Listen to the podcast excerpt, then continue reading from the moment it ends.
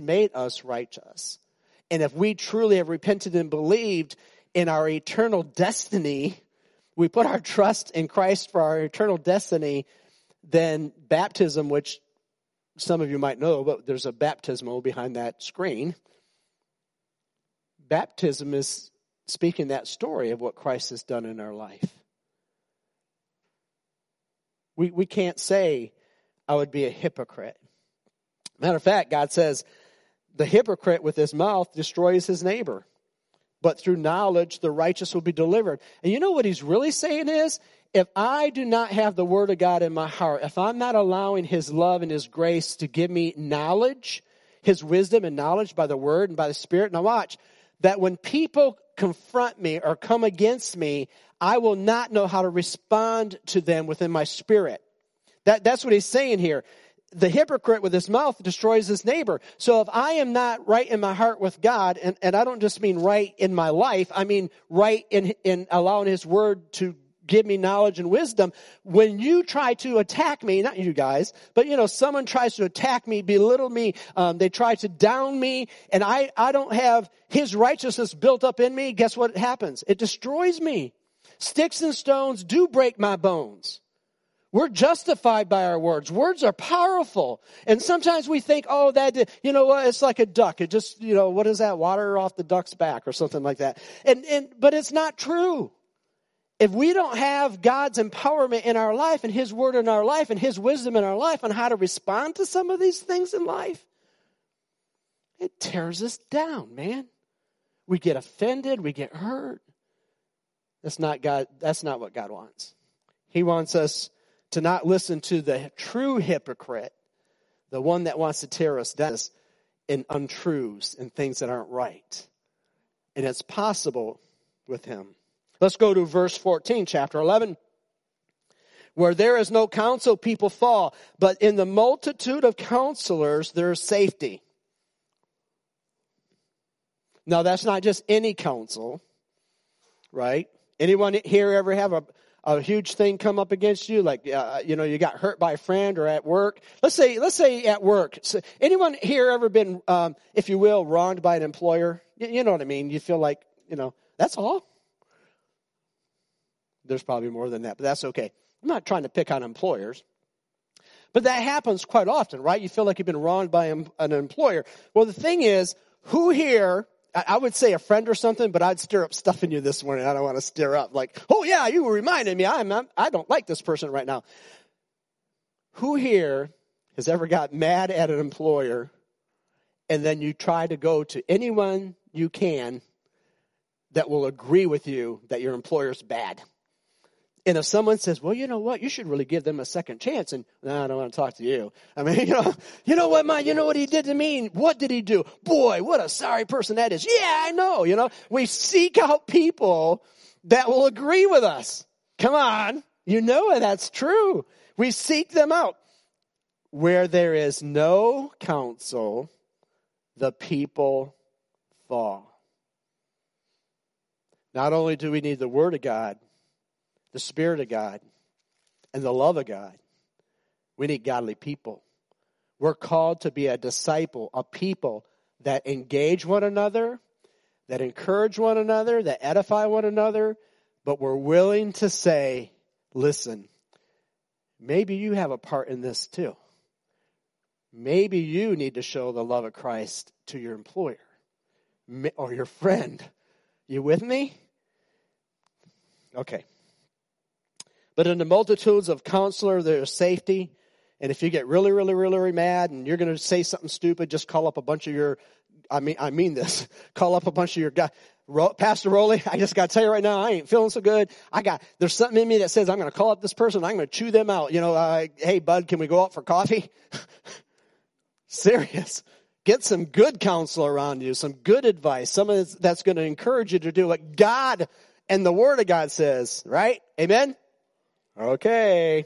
12, chapter 12, verse 1. Whoever loves instruction loves knowledge, but he who hates correction is stupid. Now, this is the New King James Version, and I remember Miss Trish all the time saying, Don't say stupid. And I'm going, Well, I mean, you shouldn't, by the way. But, but in context of the Word of God and coming out of the New King James Version, again, we're Proverbs 12, verse 1. Whoever loves instruction loves knowledge. Who, but he who hates correction is stupid. I mean, literally, uh, you could say is ignorant. Um, I think that's fair. That's only a part of it, though, because you can choose to be ignorant. You know, ignorance doesn't just mean that you're ignorant, but you could choose to be ignorant. Again, if you choose not to, to engage God's word, you understand, Now you get what I'm saying? I mean, you're really choosing to say, you know what? I choose not to have instruction, God. I choose not to have your knowledge and live in my life. And so, you know what? The Bible says, when we hate these things or when we, we put these things away from us, that's, that's stupid. And I, I guess that's enough said there, isn't it? All right, so we'll go to verse 33, same chapter. Lying lips are an abomination to the Lord, but those who deal truthfully are his delight. Of course, God doesn't want us to lie. God tells us to speak his truth, speak the truth in love. And God is love. That's, that's the, the descriptive of God.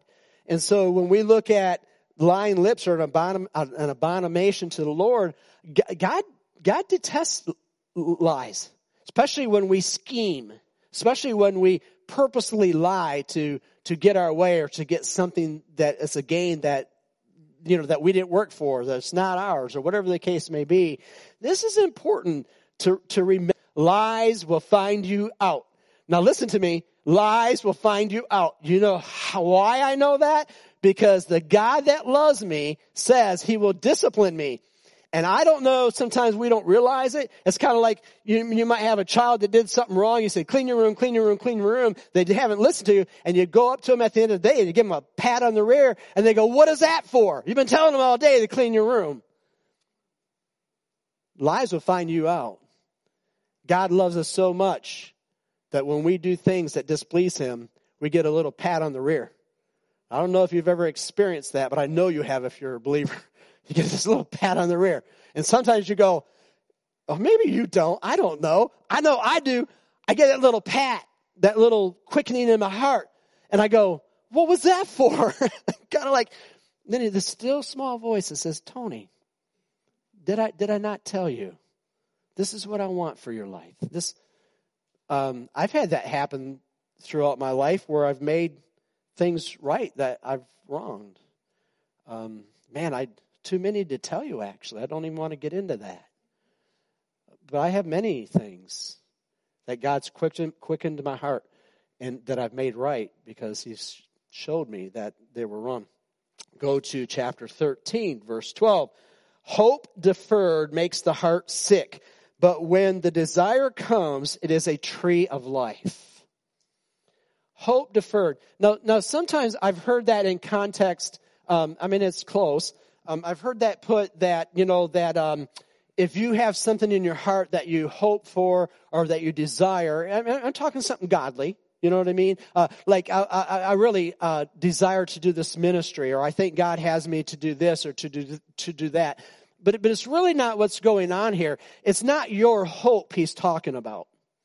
It's the one hope that's found in Christ, that's found in our salvation and that as a disciple of Christ that's growing and, and, and getting closer to God, receiving his word and the wisdom of uh, the knowledge, if you will, first, and the wisdom because of the action responding to the word of God. And as we're living out the Christ likeness in our life, and as we're, we're, we're moving out in our life, God puts within us a hope, a hope of eternity, a hope of service, a hope of sharing his love with others. I'm going to give you the biggest and most exam, the biggest example I can give you this morning of hope deferred. Don't raise your hand. I always have you interact with me. Raise your hand, raise your hand. It's okay. Don't, don't, you don't need to raise your hand. But if you're in this room and you have repented of your sin and you have put your trust in Jesus Christ as your Lord and Savior, hear me out. And, and you are called to be a disciple. The calling is to glorify God. The calling is to work out that salvation by glorifying God. And you know what the, the plan is? That you and I, as a born again believer, would, would go about being God's ambassador, listen, to reconcile others to Him. That, that's it. Now, you, what, what, Pastor Tony, what does that have to do with hope deferred? Here's what it has. As a born again believer, that's in every one of us. The, the word's clear about that.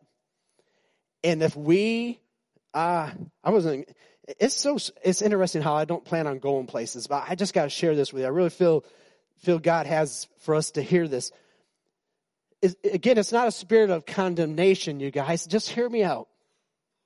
Hope deferred is within my heart. I know God wants me to serve others and share the gospel. And when I choose not to, because I'm too shy or I can't do it or God, you just don't understand, just hear me out. That's hope deferred. Do you understand that that's taken what God is, is put in us and desires for us to do? It's the, it's the one and only hope. It's the grandest example I can think of. There's many things that would fall under this, but it's the grandest example. And, and if we keep just putting it down and go, well, God, I can't, I can't, I can't, we're, we're deferring a hope that would just take us down, will make us weak, and, and, and does not please God. Hope deferred makes a heart sick. You can, you can take a lot of things in life, and, and let, me, let me take it to the place of you have something in your heart about a ministry, but God, I can't do it. Or God, God says, go talk to someone. Well, God, I can't do it. And, and, and constantly, if you're deferring that hope, eventually our bodies physically get sicker and sicker and sicker. Spiritually, get sicker and sicker because we're deferring a hope that's put within us by God Himself. And it and I, I, to me, if I was listening to myself speak right now, I'd have a lot of questions. This would be a good sermon to listen to once it's posted again online. And I, not because I'm preaching it, I'm going to be listening to this. Because it, it, it sometimes it's a lot, isn't it, to take in? Go to verse 24. He who spares his rod hates his son, but he who loves him disciplines him um, promptly. Any young people in this room ever get disciplined with with a belt or a rod? Anyone here ever never get a spanking? I've not either. There's only one. I I I never got one spanking growing up, and look how I turned out. Oh, no, wait, I never have. That is the truth. That is the truth. Now, my brothers before me, they got whoopings. They got the twig or whatever you call that thing. I don't even know what. Yeah, the the twitch, the witch, or not the witch, but the um, the whatever. They got it bad. So by the time I came around, um, I'm serious. I wasn't like a perfect son, but I was close to it because I want nothing to do with that. I mean, they got ouched. And so, nope, never got a, one spanking ever. Now, God spanked me many times, so let go back to that. Okay, so here we go. He who spares the rod hates the son, but he who loves him disciplines him promptly. Okay, this, so this is, um, let's just go here a minute. Young people that are in this room, and it could be older, but young people, hear me out. I don't know how much discipline you get in your life, but if you're doing wrong, you know it.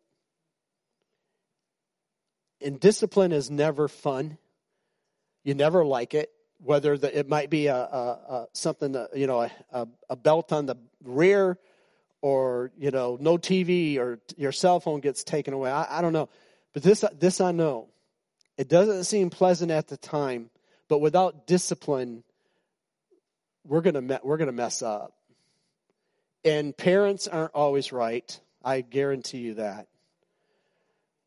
But um, when discipline comes, let it, parents, guardians, let it come quickly. So there's no question what it's the discipline's for. And let it come with consistency. Because that's the example God gives us. God disciplines us quickly and with consistency.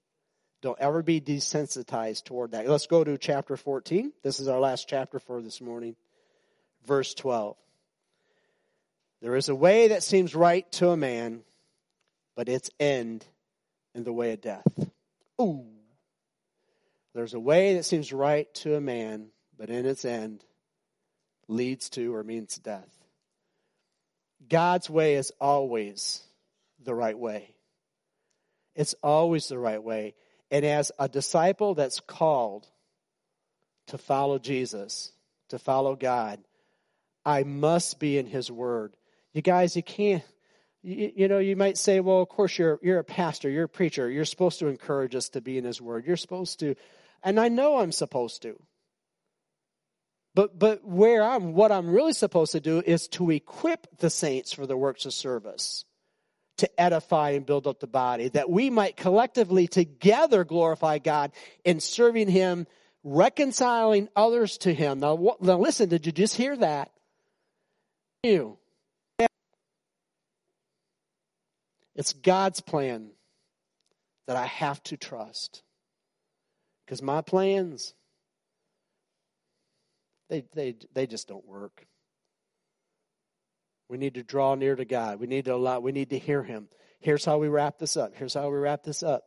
Again, I, I don't know anything else to do, but just to, to try to say things so clearly it can't be misunderstood. I'm not speaking to anyone specific in this room. I'm speaking to us all, including myself. If you're dealing with something that's, that's physical, a sickness, something that's going on in your life,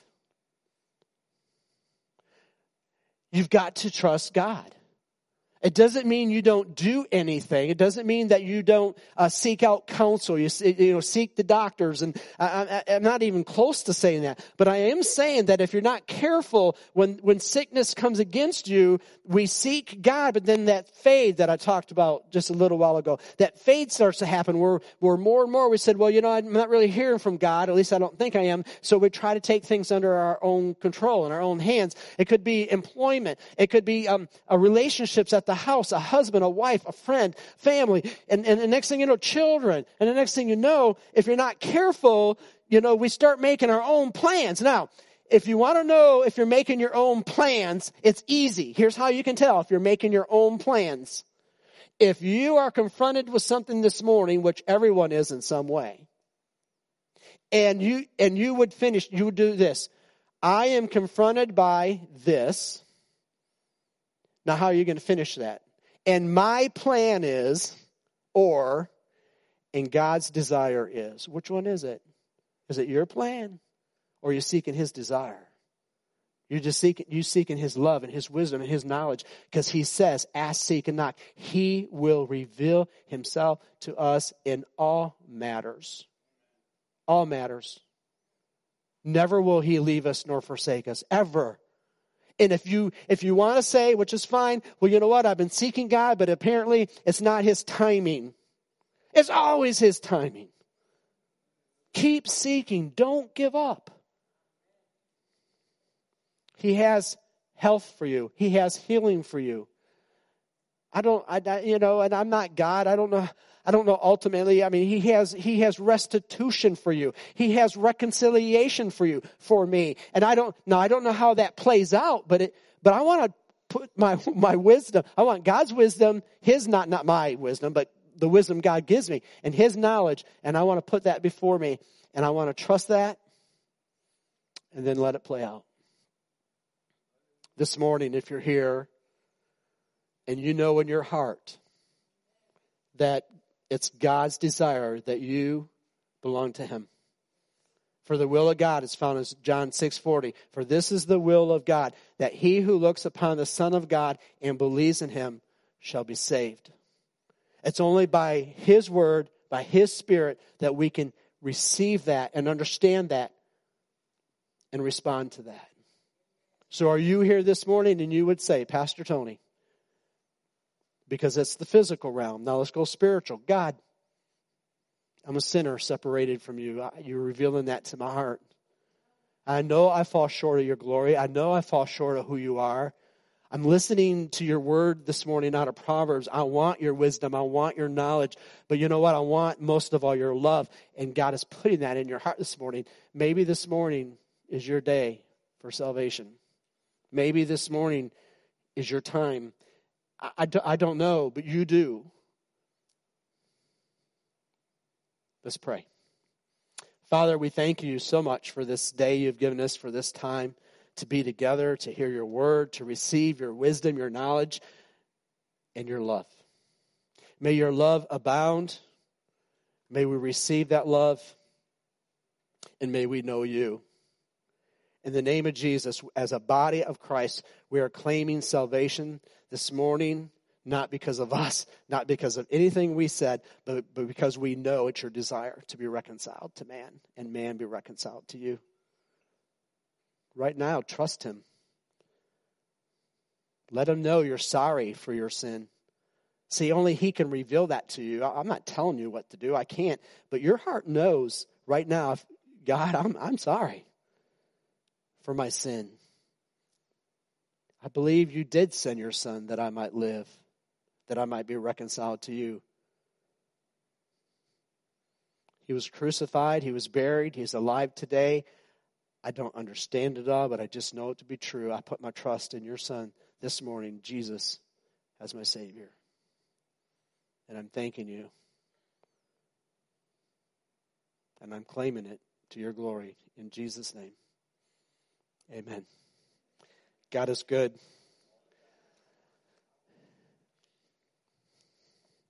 Jesus said to him, I am the way, the truth, and the life. No one comes to the Father except through me.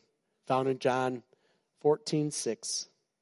And in all of these things, a wave comes across the congregation as we look at the Word of God and His love, and we look at things that God convicts us and brings us and draws us near to Him, as we gain knowledge and carry out His wisdom, and as it all comes in,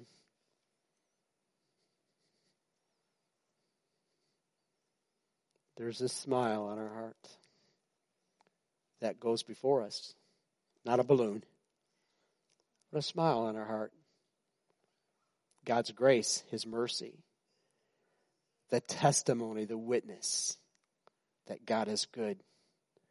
No longer is it, oh, poor me, oh, woe me. But God is good. Okay, who here wants to go on an adventure? Thank you, youth. I can always count on Tammy. Awesome. The adults are going, uh, what adventure? God has us to take what He's given us and share it with others, right? In praying through that, uh, I mentioned to you guys that I believe that we have um, a lot of people right here in our community, I mean, the, the immediate community, that we can reach out to and that we can engage with that love that I'm talking about. And so, what I would like us to do is invite people uh, in three weeks to come to a Saturday matinee here at the church to watch this movie. The whole thing about this is it's for us as a body, is to invite our friends. It really is a very funny comedy, but it has a great message because in the middle of life is a lot of chaos. And and let's reach out to our friends, to the to our community, and um, let's just try to open up some conversation and pray for one another.